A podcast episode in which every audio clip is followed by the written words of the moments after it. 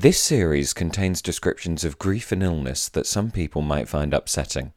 There's also some bad language. I was so overcome with like a horrible black feeling in me that I went downstairs and got a knife out the drawer.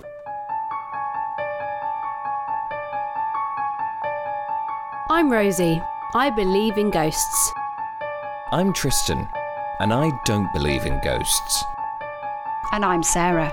I haven't made up my mind yet. Last year, we put a call out on social media asking for real life ghost stories. Since then, we've been travelling across the country to visit those who believe they have experienced ghostly goings on. Welcome to Ghost on Toast.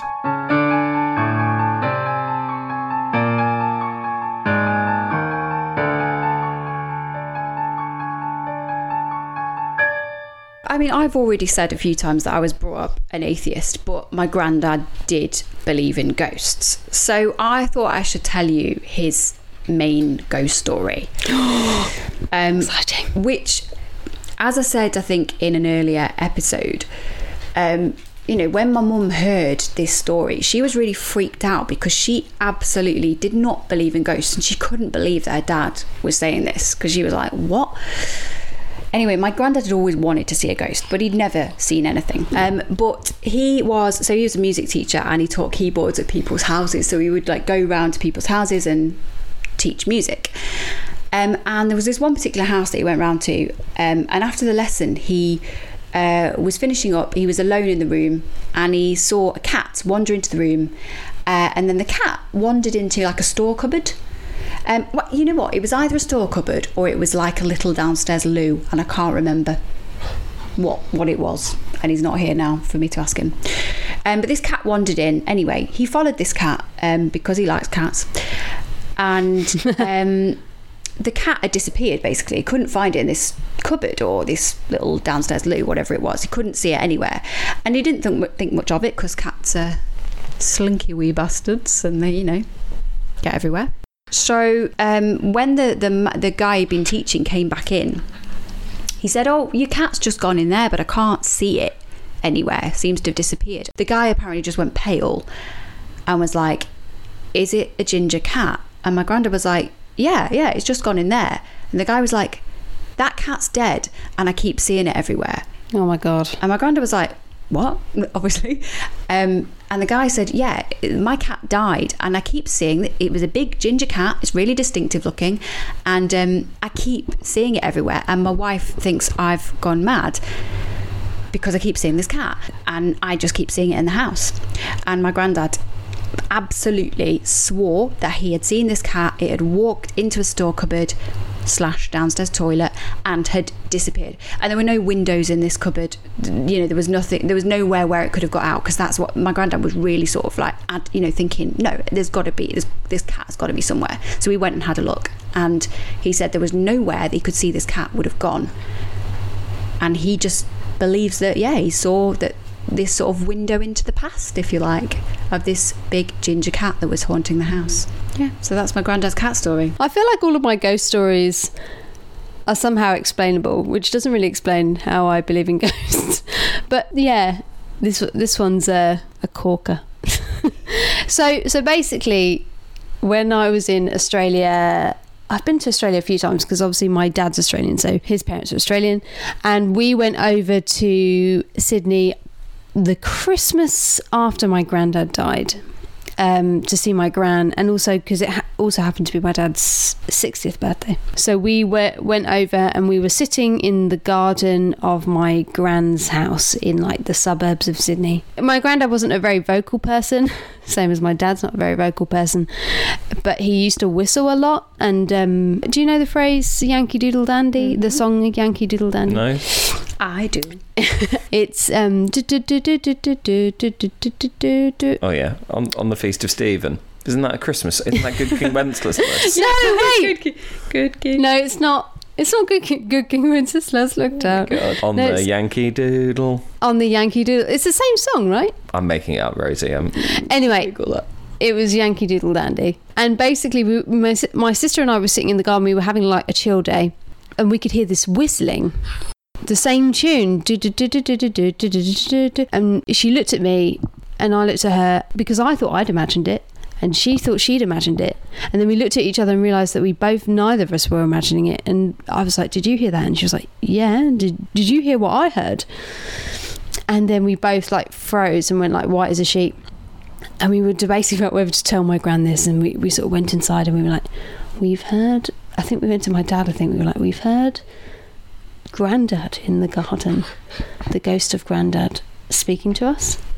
And my dad was like, if you go out into the garden, you might be able to see the lyre bird in the tree. Can you see that? So, if you don't know what a lyre bird is, it's native to Australia and it essentially is a bird that mimics sounds. It's famous for doing things like, you know, drills, you know, roadworks. It can mimic like car alarms. And we, we, we both just looked at each other and went, oh. but like, it would have been an amazing ghost story. So, Edit heard your granddad. So essentially, the, the bird had been living there for a while, clearly in its little nest in the tree, uh, and had been mimicking my granddad before he died. But I think, in a way, in my very romantic, ghost believing way, I do think that it was the spirit of granddad through the bird's song. Kind of lovely, though, isn't it? That yeah, Yeah. that memory was still there. You know. But that's a nice mixture of the science and the hmm. Yeah. faith of it. Yeah, I well, guess. it's that whole thing that you don't you die twice, don't you? Once when you actually die, and once when the last person alive forgets you. Yeah, it's the memory, the bird's memory of the man. But lyre birds are fascinating. I recommend you look, looking them up. But they it, they are dangerous in uh, Why? What do they do? in, in these situations because you Oh, can and they- confuse them as ghosts. I'll take your head off. No, I, I, as far as I know, they're not dangerous to humans, Okay. but they are dangerous Thank to our emotions. yeah, I guess it's interesting. You know, two stories about our granddads. yeah, I mean, I I've always thought that, and I know my mum has uh, always thought that if anyone could come back and give us a sign, a bit like Emma told us in the very first episode, you know, if, if anyone could give us a sign, it would be my granddad because he so wanted to and he so believed in ghosts, yeah, you know, and he, he loved that and he would have given us a sign and he never has, um, you know, and I.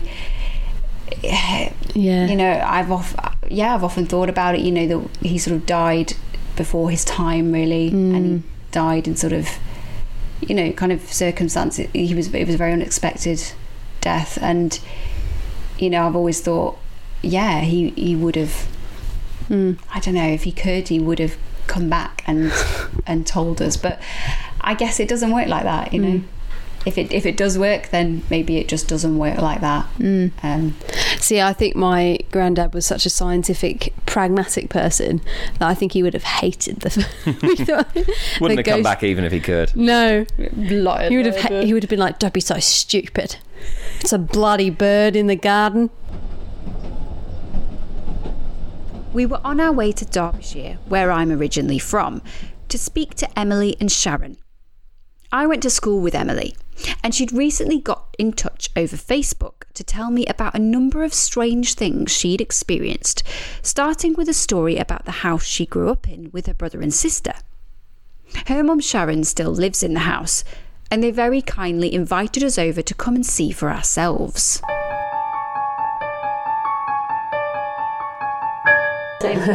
So this is Sharon's house, and how long have you lived here for? Uh, it's come to 21 years now. So the children were quite small when we moved in. Yeah. Yeah. Yeah. And now, Emily, you don't live here, but obviously you're quite nearby. Yeah, just down the road. Yeah. Yeah. So you have felt a presence always in this house, but you, Sharon, haven't. Yeah, that's right. Um, Yeah. Don't really feel that. Do you know anything about the history of this house at all? Um, all I know, it was built on land which was belonged to the house next door, and it was an ex. It would have been like the coal miners' foreman's house. That's what it was. Oh right. Um, um, 1929, and that's really what I know. And we've done an extension onto it, so we've almost doubled the size of the house. But whenever anybody said there's something going on in the house, it's always been in the older parts and we're on the new side, which is a bit strange. Which bit are we in now? So you're in the You're in new, the I'm in the new bit. and I'm in the old. yeah, 'cause it's, it's a beam that goes across. I feel the- like I'm right in the centre. Yes. yeah, pretty much. Yeah. I, like I, I've always sensed there was something here before I saw anything. But I think it's because I'm very open to it because you've always told us stories about what you'd seen when you were younger, and you've always said if you do see anything, just if you're not happy, tell them, and that's sort of the attitude I've taken, and it's always worked for me. They've always left me alone when I've said. I've had enough, go away. Um, and it's always a female presence in the house How do you Um, identify that? because we've seen behind that mirror is a little serving hatch to the room next to it and it used to be a dining room before it was Elliot's bedroom. And when Elliot was little he was talking through the hatch to who he thought was Lydia because there was a little girl in there but Lydia came downstairs and was like who are you talking to? I used to get like you'd see the the girl that's here like flash past the, uh, the hatch because obviously we didn't have the mirror there um, or like out the corner of the, your eye you'd think it was Lydia or I think it was Elliot and then I could hear them in a different part of the house. So it wasn't a direct sort of sighting but it was sort of in that peripheral vision um, that you knew someone was there. And then you'd go oh that isn't who I thought it was. Do you think when Elliot was speaking to the girl, was she faced away from him as well? Oh, because we were little, we never questioned Yeah. it. We just were like, "Oh, it's the ghost," and Yeah. just carried on playing whatever we were doing. You never Uh, felt threatened at all. I've never felt threatened No. by it, but Lydia's boy, now husband, when he used to stop over here bef- when they were first dating, the little girl used to throw things at him. So off the shelves, um, she had like one of those bookshelves with things on, and things would come off the shelf and hit him. We were excited to meet Emily and Sharon because of a particular story that Emily had told Sarah over the phone. A story about this presence in the house. So my ex-boyfriend, this was we're talking ten years ago. We had we'd gone out and he'd, we'd stopped over, and Elliot was stopping. Was it when Elliot had moved out? So I don't Yeah, I think think he was at college, yeah. wasn't? Yeah. So that Elliot right. wasn't in the, the house, so his girlfriend wouldn't have been in the house. And um, the next morning, my boyfriend said, I really wanted a wee last night, but I couldn't get up the stairs because Tamsin just kept sitting on them and wouldn't let me past. And I was like, Tamsin wasn't here. The, you sure it wasn't Lydia?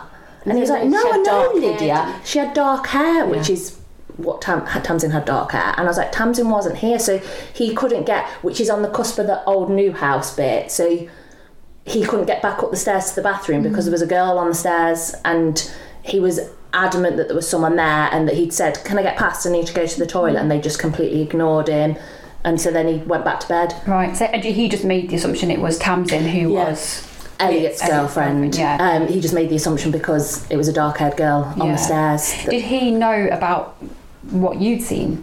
No, I never No? told anyone because people are really scared about it, and I'm like, Yeah. the who, the spirit that is in this house is friendly. I've never had any issues, and if it's got too much, I've always said, I've had enough. Leave me alone. I need to go to sleep, or like that. That's enough for today, and it stops straight mm. away. I'm really scared now because I'm just thinking the dog. We've got one dog and she's very perceptive because she knows when my son's having a seizure. She mm. hears it. We don't hear it. Right. And she's she changes the bark. She does a like a real high pitched bark that continues, not for long, but she'll just do like a couple of barks, woof woof woof, like really loud. Mm. Um, and since we've had her, she's never settled in this house. has she? so I'm just wondering now. Sharon hasn't really experienced anything much in the house and says she's always had a good feeling about the place. We asked her whether she believes in ghosts. Well, I haven't had a choice really because I lived in a house uh, in Birmingham and Galloway Avenue, so it's Gallows. I don't know if that was the but uh, the house was really, really haunted. I had a really horrible feeling about it, and that's what I remember as a child. Really, really scary feelings in the house. Definitely, a man used to come into the bedroom of night, and everybody says they have a man standing, but I could, even now I can still describe him. He was a bald-headed man, quite chubby, and he wore an old coat and he just stood and I used to scream and my mum and dad used to say what's wrong? The, the man's in my bedroom again and I used to go and sleep with my sisters. I'd never sleep. They decorated my bedroom for me everything and no I didn't like Do you remember how old you might have been when you I started must have been then about six or seven. Hmm. And to the point, and it sounds like I'm being really dramatic there, but the house had such a horrible feeling there that we had lots of horrible things. Like the Christmas tree used to shake. My mum and dad said that the tree would always shake. Um, mum and dad said they could feel something all the time. And I remember once I was I was so overcome with like a horrible black feeling in me that I went downstairs and got a knife out the drawer. And to do that when you're little. Yeah. And I was like, what am I doing with this knife? And I put it back in the drawer and I was, ooh, it freaked me out. Was Yeah. it was So it that an old house? No, know? it wasn't actually. It was ex. Well, it was ex council now, but um, probably nineteen fifties, probably. Yeah, it's gonna be about fifties, I think.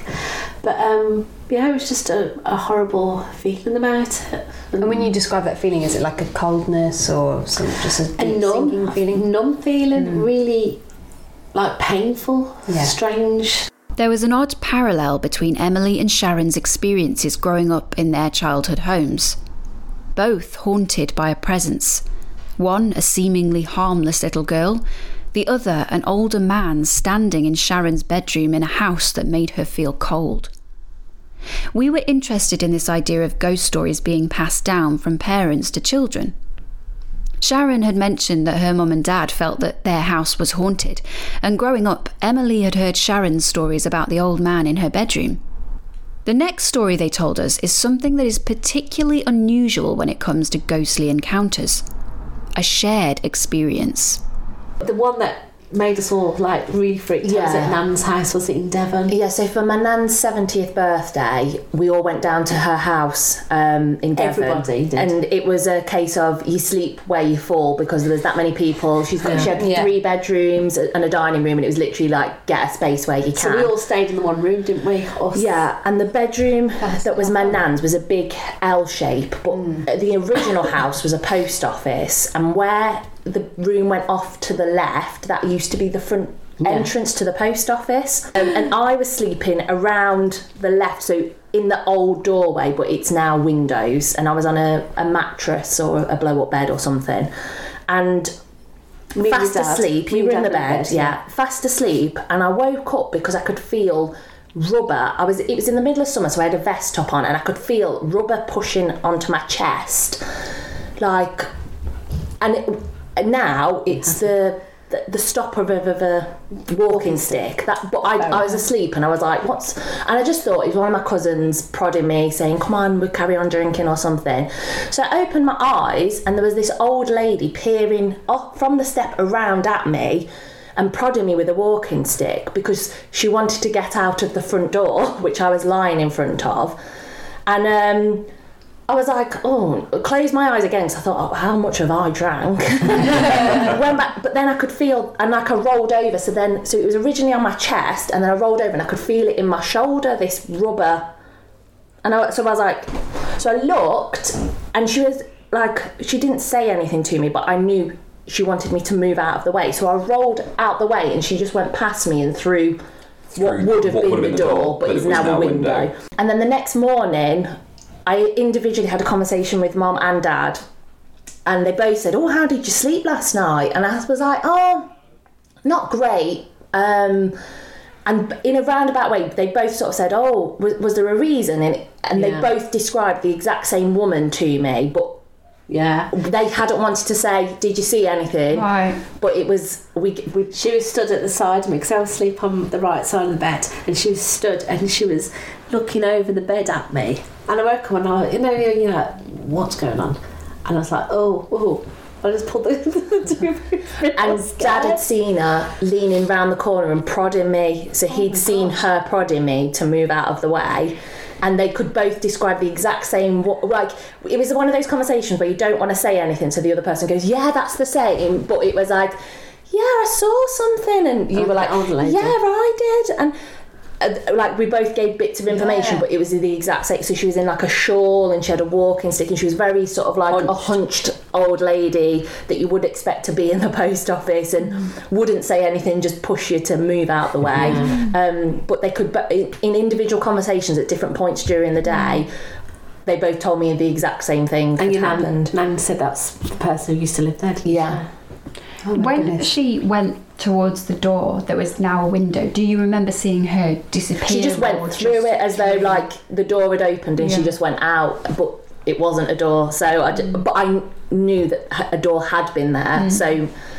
I, w- I was aware was that that's where she was going. Yeah. well, I remember that that real mm. feeling that somebody's watching you when you're But I could feel the like a shawl thing as she went past Yeah. me, but it was the rubber that's what woke me up because I could feel this like tap tap tap, and it was I could I knew it was rubber that was touching me. So when I woke up, I was expecting a balloon or something to be bopped in my face with by one of my cousins or Ellie or Lydia, that kind of thing.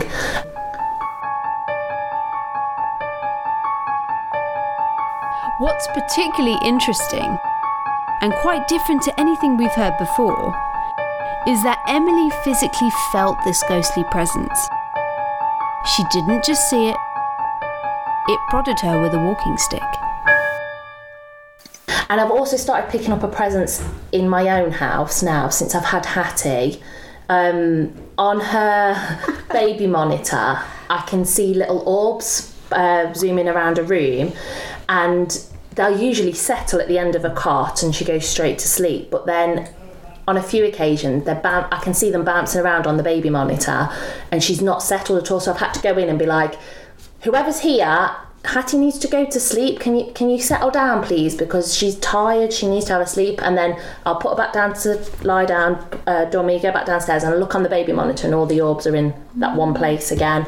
Um, Orbs, like balls of light. yeah. Um, so I don't know who it is. I know that the house was empty because someone had died there when I bought it. An old lady. Um, yeah, but I've it's a really friendly feeling, and they always listen. But since I've had Hattie, I can definitely feel a presence in their house. I lived there for two years by myself and never felt anything or saw anything. But there's a few things that since I've had Hattie mm. that have have started to happen. Yeah. But in my head, I always think it's my nan because from the moment I was 16, she was like, When are you giving me some great grandchildren? and then unfortunately, we lost her. I feel like she's coming to see them mm. Mm. and she wants Which to be nice. around. And it's a lovely feeling. And I don't and I feel like that's what it is. It's that presence. And I think it's nan and granddad because they so wanted us to have great grandchildren for them that they're just coming to play with her. And she's hap- Hattie's happy as Larry but mm. I'm like you need to, it's it's nine o'clock. You should be asleep. So then I have to say can you leave her alone? You can play with her tomorrow and they stop. Um things move and things sort of fly like not fly off shelves but fall off shelves that aren't possible for them to have just fallen. Um so I've got like a I don't know what like an old bookcase type thing, it, and it isn't old. It's just decorated to look old, and things that have been securely on top of it since I've had the bookcase over a year have just ended up in the middle of the dining room. But there just is now. I just feel there's a presence there, um, but not a harmful or scary. It's just a quite a nice. I feel like someone's looking over us and watching out for us. We wondered what Sharon and Emily's beliefs were in terms of religion and the afterlife. I don't really believe in anything at all. Um, I'll happily go and listen, um, but I don't. I don't believe in any. It, to me, there isn't the proof. So I can say I believe in ghosts that, because I have seen them Yeah. and I've mm. felt them, mm. but I've never had anything from a higher being or See, I believe, I believe that I don't believe in religion as such. I believe there is a power that we don't always tap into, mm-hmm. And I feel because after going through with Elliot and his accident and everything, excuse me, that's lovely. So many people would say, "Oh, I'm praying for Elliot. I'm praying for you as a family," you know, because he had such a bad accident, and it was a miracle that he did survive. Yeah. Um, and then other people would say, "I'm sending you positive healing," and my friend's really into Reiki, and, yeah, and crystals. yeah, and crystal healing. And then I was like, yeah, whatever. Um, but then the more I thought about it, the more I think. I, I think if people all have a positive thought in their head and they do really dwell on it and they send this power, then there's got to be something in that because you can't have nothing. After the interview, Sharon showed us around the house. The places where Emily's boyfriend had seen a dark haired figure on the stairs, where they'd spotted this little girl in what used to be the dining room. We got to a little room at the top of the house where something had happened very recently. Is this the window where you saw her? Yeah, so I was parked where this white car is, and I was getting Hattie out, and I looked in, and I could see someone that was stood at this angle, um, looking into the room, and I was like, "That's a really weird place because you're not looking into the room, and you're not looking out the door." You're just facing the bookshelf. Yeah, but I could because of this, I couldn't see if they were looking in or out. But Yeah. for me, it looked like the back of someone. A female figure, and she was either in a blue dress or a blue like shawl, stood at the the window at the front of the house. Um, and I could see that there was a person there, clear as day. And I came in like, "Hello," and my dad was in the lounge, and my mum was at an art class, and no one could get upstairs. Dad's got a cast on his foot, so he couldn't have been upstairs and have got downstairs that quickly to have been in the room. But there was definitely somebody stood at the window when I Facing. no, they were facing into the room because Yeah. I couldn't see a face. Um, but they were stood in front of the window because I thought, oh, what- what's she doing up there? Did you go upstairs and have a look? Or? No, because because it's always happened since I've lived. We lived here. Mm. I just was like, oh, it must be the ghost, and just carried on doing whatever I was doing. The person that was upstairs was definitely older than anything else that I've seen before. So when I've seen anything else in the house, it, or anyone else has seen anything, young it's girl, a young girl. That little girl potentially could have actually grown up a little bit because she's had the little children, to, so she grew up with us. Maybe I don't know because for Dan to have seen her and thought she was my brother's girlfriend, who so Elliot's two years younger than Yeah. me, so she'd have been 17, 18 at the time. Yeah. For him, if he'd have seen a child on the stairs, he'd have been more confused because there wasn't a child in the house. So he must have seen someone that was about my brother's age to think it was my brother's girlfriend. Um, Oh yeah. So. Who knows? So it- has she grown up, and then potentially, if she was, is that who was stood in the window? Is she now grown up?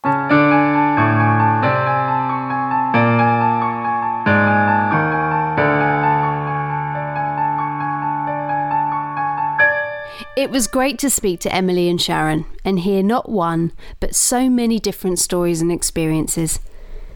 We kept thinking about the way these stories had passed down through the generations, from Sharon's mum to Sharon to Emily, and now to Emily's daughter Hattie. Ghost stories connect generations to one another, old tales that we pass down and that perhaps influence those we tell them to.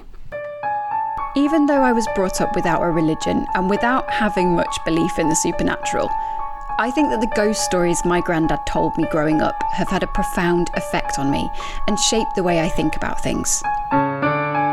They've certainly affected the stories I enjoy hearing and telling. They've led to this podcast for a start. Thank you so much to Emily and Sharon for sharing their stories with us. And thank you, of course, to my granddad Roy, without whom there wouldn't have been any of this.